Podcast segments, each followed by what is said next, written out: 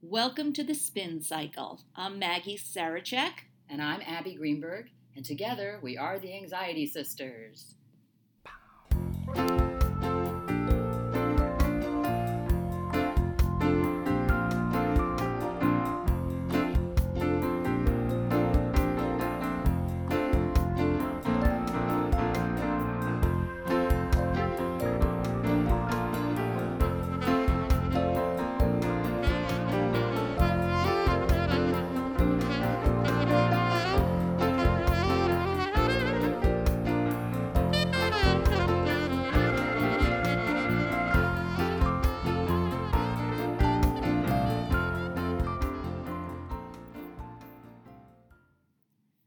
Thanks to your great response to our first episode, we have decided to do this again. Only louder this time. So, this is episode two, in which we will explore the causes of anxiety and, a bit later on, the connection between the gut and anxiety. Ready for this episode's question, Mags? I am ready. I'm an open book except for the chapter about my weight. That part has been redacted. okay, fair enough. Then we'll stick to our favorite subject. So, based on our interviews with 319 women ages 18 to 94 who have some experience with anxiety, and aside from the brain chemistry issue, which we're going to discuss quite a bit later, what do you think causes anxiety? And you know, we get that question constantly, right? How did how did this happen? Why is this happening to me? What's going on? People really want to know what's causing their anxiety. Right. I know that I did, and so did you.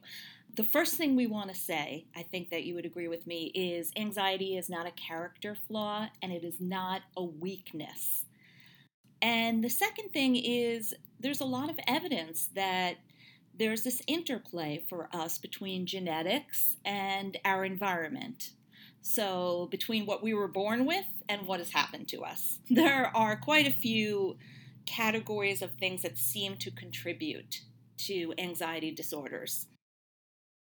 The first one, hold on to your hats for this one because the first one is just being a woman. Yay! Yay! Yay! so we are twice as likely to end up with anxiety disorders as men. Oh, lucky us. And we have to sit down when we pee. Okay, so we got gender. Yeah. The next broad category is genetics so that you can blame your anxiety disorder on your parents, which is very important to us. You're statistically more likely to suffer from an anxiety disorder if you come from a family where your parents are anxious. And we believe this is both from the fact that they model anxious behavior, which you learn at quite a young age, and there is more and more evidence that there's a strong genetic link in terms of our genes that are turned on and off and stress related genes. Yeah, stress related genes to anxiety disorder. Age is another factor. There are two times in an individual's life when she is more susceptible to anxiety, which is the late late adolescence to early 20s, which is when both you and I started with ours. Exactly. And again in the mid to late 30s.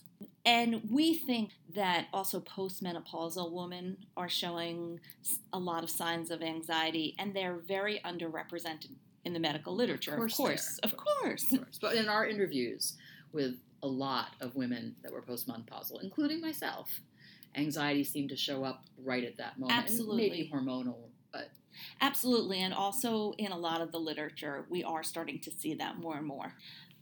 Another category we look at a lot is childhood trauma. So during early childhood, like maybe ages two to six, seven, we're learning how to soothe ourselves. So if there's a major upheaval in our family or some sort of traumatic event, then that process gets interrupted. And some researchers believe that when anxiety symptoms appear in our late teens or early 20s, the root may be found in early childhood. Not in all cases, but it definitely seems to have some sort of connection. I know for me, my therapist always felt that my father becoming very ill when I was five and staying very ill uh, until he died when you were in your 20s. Yeah, but but especially like the first ho- very long hospitalization caused a lot of trauma for me and may have been one of the causes of my anxiety disorder. So, another cause for anxiety disorder, and this one is actually tricky for obvious reasons, is uh, disease. Disease or medical conditions can actually cause anxiety. Disease, yeah, I know. And if you have uh, medical anxiety like I do, this just really complicates things. If you have hypertension, heart disease, hypothyroidism, lupus, diabetes, Okay, whole- now now I'm googling. I know. I know. Okay. Now we're both completely anxious, but you know, those diseases can manifest symptoms of anxiety. So the chances are you don't have those things. If you're a reasonable anxiety sister, you're going to go out there and investigate it and get a checkup. Make sure that you don't have any of those things. Okay, that's not nice, Abby. No, okay. Sorry, we'll move Okay. along really fast. Now. Okay, Ready, go. okay. Medication. Oh, good. That's going to make me feel a lot better. Medication. We love medication. Well, here's the thing. All drugs, as benign as, as they as you think they might be, Tylenol, baby aspirin, they have side effects. So certain drugs like steroids and decongestants, antihistamines, even caffeine, you know, other right. stimulants. My coffee. Your Yes. co- yes, your morning coffee. That can cause anxiety. In fact, my therapist has often told me to switch to decaf, uh, which I don't do. How dare she? I know, which I don't do. It's the one one piece of advice I never take. But these these drugs and medications and stimulants can absolutely cause symptoms of anxiety. And I remember when my father had a very serious heart condition, an arrhythmia, and a lot of the drugs he was taking to control his arrhythmia were known to cause anxiety and depression. Right. So, I read a lot about that in cardiac literature. I think a lot of different drugs to do with cardiac issues um, have that side effect. So that's something to keep in mind. And if, as long as we're talking about medication, I think we have to include herbs, right? Herbs Right. and supplements because you know we're a big believer in that too. But herbs and supplements like St. John's Wort have been known to cause, even though some people say they relieve anxiety, they can also cause anxiety. One more little thing, as long as I'm being mean and you know discussing Okay. all the things that make me panic. okay, spit it out. Here we go. Some of the common antidepressants that we take, they can actually increase your anxiety levels. No. Yes. Uh, now, what's interesting is that sometimes it's a temporary symptom. Okay. Sometimes when you're starting a medication, it will first increase your anxiety level and then after a week or so decrease it. But there are cases where certain medications don't agree with somebody and the opposite effect happens. And I mean, remember how like when you wanted to get your kid to sleep on the plane, you gave him Benadryl, but then he was up bouncing off the walls the entire Yes. yeah. Why, why are you telling everyone about that? because I remember that story, and it's the same thing is true with antidepressants. Sometimes they can they can have the opposite effect. Recently, there have been quite a few studies on vitamin and mineral deficiencies as potential causes for anxiety disorder. I know that in my personal case, vitamin deficiency was absolutely a cause. The major players in this are vitamin D, vitamin B12, vitamin B6, which is also known as folic acid, calcium, and magnesium. And it's really easy to find out if you have low levels. If you just have a simple blood test, you can see where, where you stand. A lot of women are experiencing vitamin D deficiency. So, for lots of reasons, including anxiety, that should be checked out. For me, I ended up having the lowest level of vitamin B12 that my doctor had ever seen. So, I have to take a, prescrip- a prescription level vitamin B uh, supplement every day as part of my treatment for anxiety. So, now we're up to hormones, my favorite subject. The female hormones, estrogen and progesterone, if they're unbalanced or low, they can cause anxiety. We know this because of PMS, right? Right, Um, right. At times in a woman's life when hormones are in flux, so puberty, pregnancy, Right. menopause, any of these states, she's probably going to be susceptible to anxiety at that point if her hormones are going to be a factor. Right, and we are good case examples Ah. because you've had thyroid issues and I've had adrenal gland issues, and we've both had a lot of anxiety, Yeah. and we think that there's some connection. to Yeah, them. oh, there absolutely is. And, and for me, I, I mean, this is getting a little personal, but I mean, I, I was very late to get my period, and then went through menopause at 36. So Wow. I really had some hormone issues that, right, and you had and you had really bad depression after pregnancy. yes, I had severe postpartum de- depression. So, yes, hormones are definitely a factor. So in- now you know everything about us. Another factor is depression. So, according to a study in the Archives of General Psychiatry, depression often precedes anxiety or panic disorder.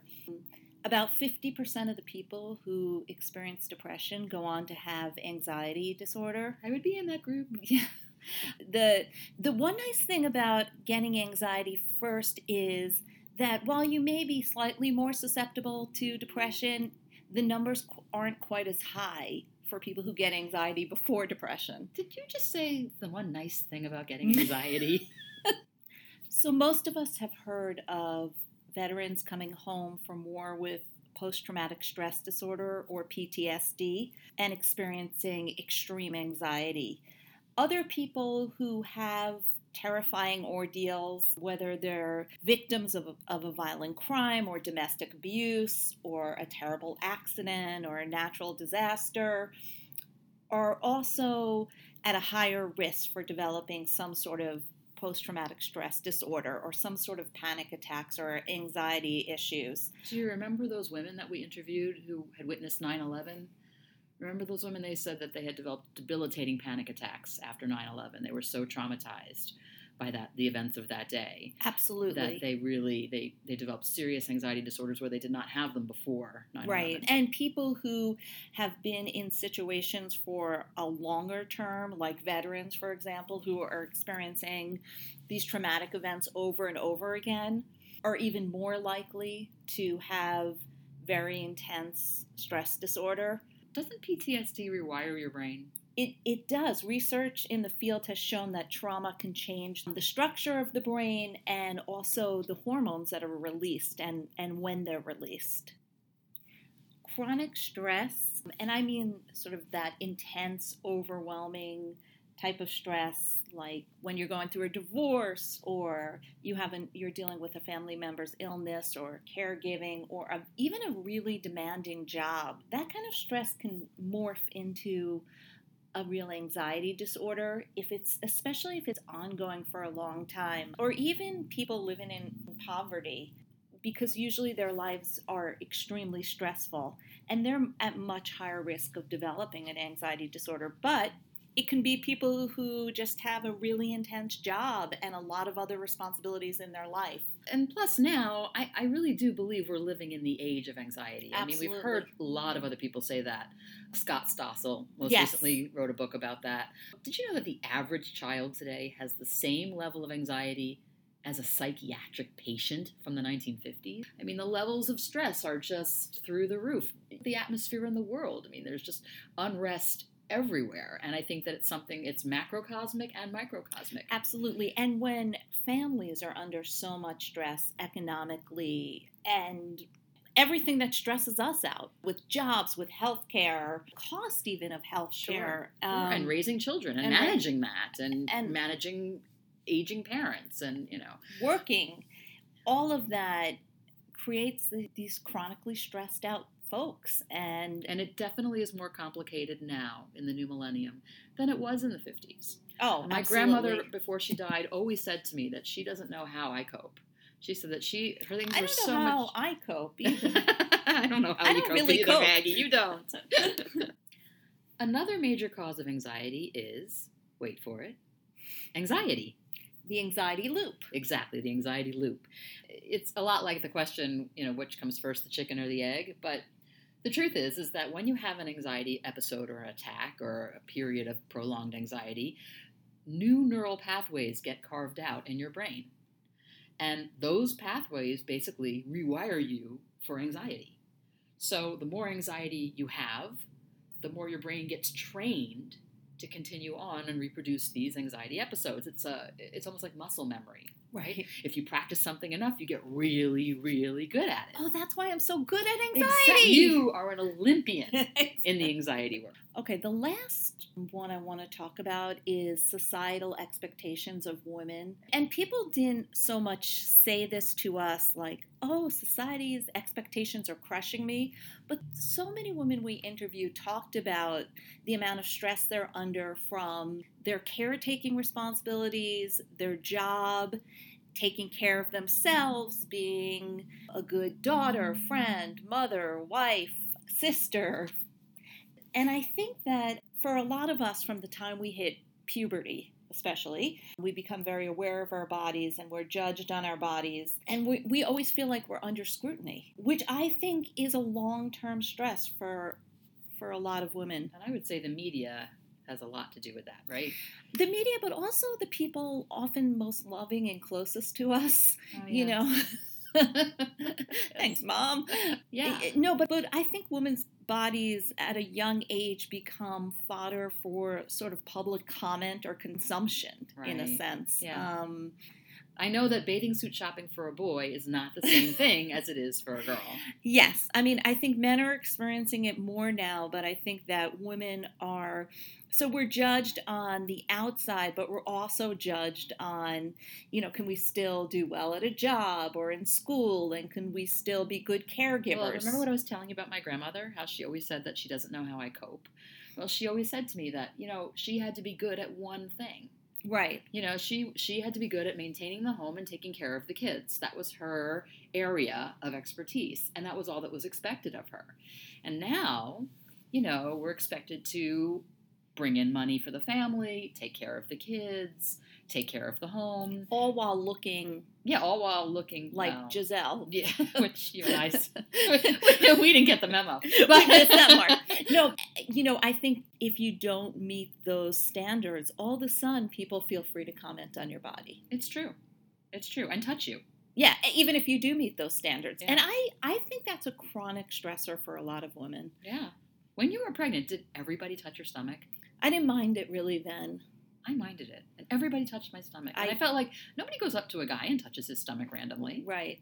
But I definitely did experience that being a teenager and all of a sudden people feeling free to comment on my body, both both with inside my home and peop men on the street. I will never forget my mom's first cousin. I was wearing a t shirt or a sweatshirt that said Somerset, which is where I went to camp. And I'll never forget, I, I had to have been 12 years old. And he said to me, I, Boy, I can't wait till the S and the T start to stick out. oh God. Yeah. I mean, I'm just saying. And everyone thought it was so funny. right. But it stuck with me. I'm 50 right. years old this year, and I'm still thinking back to that time that, you know, yeah, our bodies are definitely for public consumption. And it's I think it's ingrained in our culture, and that absolutely can cause anxiety. No wonder women are more likely to be, have, be anxious than men. Exactly. Okay, we're going to take a 10 second break to take some deep breaths and gulp some water, and then we'll be back with part two of the podcast. Don't go away.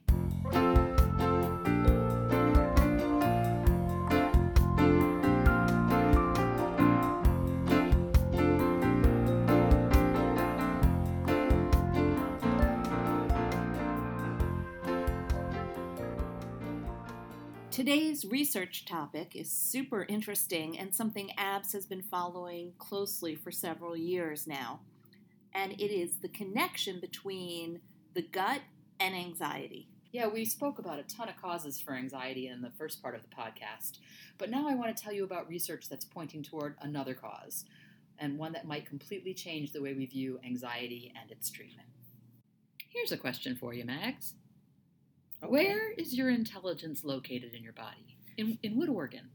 Well, I have two older brothers, so I know this is a trick question. Um, but, but you know, I, I'm going to say my brain. okay, great answer. Would it surprise you to know that your stomach is a hub of intelligence? It has 200 million neurons lining your intestinal wall, which is basically the size of a small dog's brain. Wow. Yes, it's actually our first brain, if you think about it, evolutionarily, right? We came from amoeba, where the only role for the organism was to digest and eat and digest and eat. So the stomach was the brain. It was only later that our head brains evolved and developed. So really, we have two brains. Wow.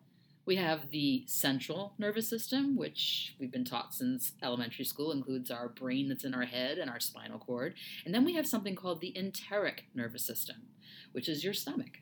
Wow. And these two nervous systems are connected by something called the vagus nerve. The vagus nerve, like Vegas, like Yes. the place. Well, it's spelled V A G U S. Okay. But yes, pronounced like Vegas. Okay. Uh, the nerve is, is a communication highway between your two brains. So neurotransmitters are constantly relaying messages between your head and your stomach through this nerve. Makes so much sense. Right. Okay. So okay. now that's what's called the, the gut brain connection is Okay. the vagus nerve. That Right. connects literally it connects the gut and the brain. And so when we talk about gut feelings or gut instincts or not having any guts, or having being nervous and having butterflies in your stomach. butterflies in your stomach, then what we're referring to is this actual connection that does exist. Through the vagus nerve, each brain influences the other. Okay. Okay. Ready for another question? Okay. Here. Ready. It's a little more sciencey. Okay. Up for I got it. Okay, here we go. What is serotonin? Serotonin is the feel-good chemical um, in your brain. It's it's what makes you feel happy. Exactly. In your brain, in your central nervous system, because now we have to distinguish between the two brains, right? Right. So in your head brain, serotonin is your feel good chemical. It regulates your emotions and well being, and it actually gives you the ability to resist anxiety and depression. Ah. Okay, another question. Uh oh. Okay. Where do you find serotonin? Um, in Zoloft. yes. in your Zoloft. Absolutely. Yes, yes, I think that's where mine is. That's where yours is, and mine's in my Prozac. But actually, 95% of your serotonin is found in your stomach. oh wow. Yeah, a lot of people get really surprised when they hear that. The serotonin in your ENS, or your enteric nervous system, right, that's your stomach, Okay. That serotonin regulates your immune system. Oh. And it also oh. regulates motility, which is like a fancy word for saying that, you know, the chocolate that you just ate, you know, how long it takes to get from your mouth out the other side. got it. But that's what serotonin's job is in the gut. So in the gut, it regulates your your immune system and how quickly you're able to Digest. evacuate. Evacuate, yes, Yes. digest and evacuate. Yes. And in your upper brain, Yes. brain number one, if you want to call it that, then serotonin is about feeling good and staving off anxiety and depression. Right. But do the two serotonins kind of talk to each other? Oh, you're so smart. Yeah, the serotonin that's in your brain upstairs is the same exact serotonin that's in your brain downstairs. They just have two different functions. And what they do is they travel up and down that vagus nerve all day and all night, and they talk to each other. And this compartmentalization that we have of a first brain and second brain is a very Western notion, right? You Mhm. have a neurologist to look at your brain in your head, and you have a gastroenterologist to look at your stomach brain, Right, right? So you have these two separate fields. But the thing is, with all this new research on your two brains, right, your second brain, Mm-hmm. there now seems to be a need for one field that encompasses both brains. Oh. So what we now are seeing in the last decade or so is the rise of the field in medicine called neurogastroenterology. Oh, Say that's that what I, times I. I need that. I need that. Every- yes. Everybody needs that. I'm going to tell you why. Because you're probably wondering why we're talking about the second brain. Not really, because you know I feel my anxiety almost entirely in my stomach, so it makes so much sense to me. And what percentage of the women that we interviewed felt the same way? Almost everybody had some stomach symptoms. Everyone had some. I'm at an extreme in that almost all my symptoms are stomach based. Well, we're going to talk about why. Because the thing is that the key to neurological health may actually be in your gut. For example, Parkinson's disease. It's something we think of as a brain disease, right? Right. A That's what Michael J. Fox has. Right, exactly. Muhammad Ali had it. It's a neurological disorder that is characterized by tremors and shakes. The body has sort of spastic moves, Right. and then uh, other processes begin to break down. Right. And it is thought of as a neurological condition, a brain Right. disease. Okay? Actually, researchers are now changing their tune. They are now saying that Parkinson's may be indeed a disease of the gut. Huh. In fact, certain digestive tract impairments precede tremors by as much as 20 years. That's incredible. Yeah. So there's this hope that we can now have earlier diagnosis and therefore better management of the disease because you can do intestinal biopsies, which those are so much easier and, and less dangerous than brain biopsies, right? Okay. The problem with this is that now I'm starting to wonder if I have Parkinson's. You don't disease. have you don't Okay. have you just had too much coffee, you are fine. Okay. Let's talk about IBS. Okay. You're- Something I know well. Yes, yes. Let's get you off Parkinson's and get you Okay. into something that you actually might have. IBS, irritable bowel syndrome. 10% of the population suffers from this condition.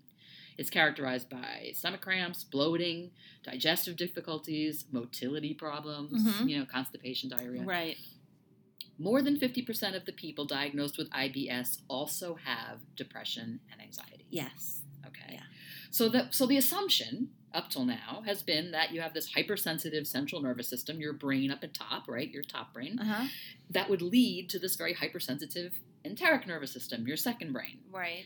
And this would explain why they've been using antidepressants as the primary treatment Yes, I've for heard that. IBS, I have heard that, yes. Okay, now here's the really fascinating thing. While the medical consensus used to be that anxiety in the first brain caused the digestive problems in the second brain, now they're starting to think that it's the other way around. In other Oh. words, the digestive problems happen and the communication in the vagus nerve Right. causes the anxiety. Okay, neurologists believe that the, the irritations in the GI system send signals up the vagus nerve, and these signals trigger mood changes in the brain. So, this changes the entire conversation about mental health. Certainly, we now know it's no longer in your head. Right. In fact, it may very well be that the key to the whole puzzle is in the gut. Many scientists are now saying that the stomach is the window to the brain. And neurogastroenterologists, that field I was telling yes. you about, Yeah. the people that are involved in that field are focused primarily on brain disorders such as autism, Alzheimer's, and anxiety, Right. and their connection to gut health. So stay tuned because the future of medicine regarding antidepressants and anti anxiety meds, the key is going to be in the stomach. I can't wait to hear more about this. On our next podcast, we're going to address medication. You absolutely do not want to miss this episode because we are both thorough and painfully honest when it comes to this really important topic. We tell it like it is. Okay, question of the week, which you don't have to write down. See that, Mags? I'm not being bossy. Although every time you don't write something down, you forget it. You are being bossy. I'm not. All right, here's the question What caused your anxiety? We want to hear from you. Please email us at absandmags at anxietysisters.com or visit our website or follow us on Facebook and Twitter at Anxiety Sisters. Before we sign off, we'd like to acknowledge a few folks who have helped make this show possible Paul Weiss for the original music, Simon Goodway for the artwork, and John Asher for editing and sound mixing. We really, really appreciate you guys. Thank you so much for joining us. And remember, Anxiety Sisters, don't go it alone. You're listening to The Spin Cycle, an Anxiety Sisters production. Copyright 2017, all rights reserved.